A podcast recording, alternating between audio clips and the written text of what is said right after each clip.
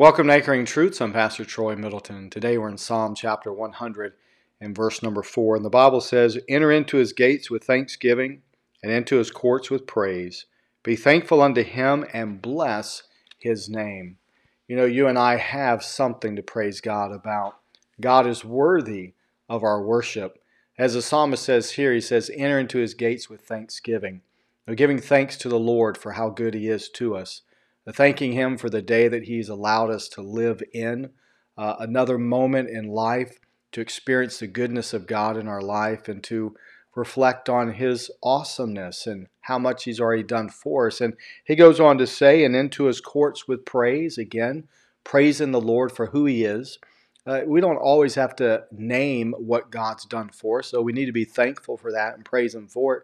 But sometimes we just need to praise the Lord and thank him for who he is, that he's holy, that he's pure, that he's faithful, that he's our Redeemer, that he loves us, he's gracious towards us, he's merciful towards us. You know, just God's goodness in our life. He's worthy of your praise, and he's worthy of my praise as well. And the psalmist goes on to say, "Be thankful unto him and bless his name."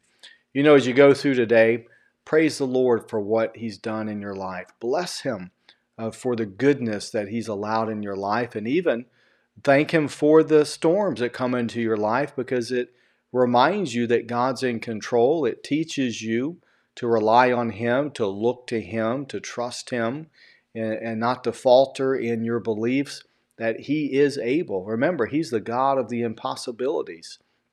It's a wonderful time to go into the church house on a Sunday or Wednesday and worship the Lord with other believers.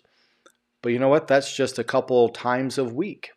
But every day you and I can wake up and worship the Creator of the heavens and earth, the one who's given us our life, the one who knows us, the one who loves us, the one who chose us to be a child of his. Remember, as you go through today, you're entering into his courts. You're entering into the presence of the Lord each and every day. We have that privilege to come boldly before the throne room of grace. What a wonderful privilege it is. Remember, worship the Lord in the beauty and holiness as you go through your day. Remember, keep anchoring yourself in the truth of God's Word.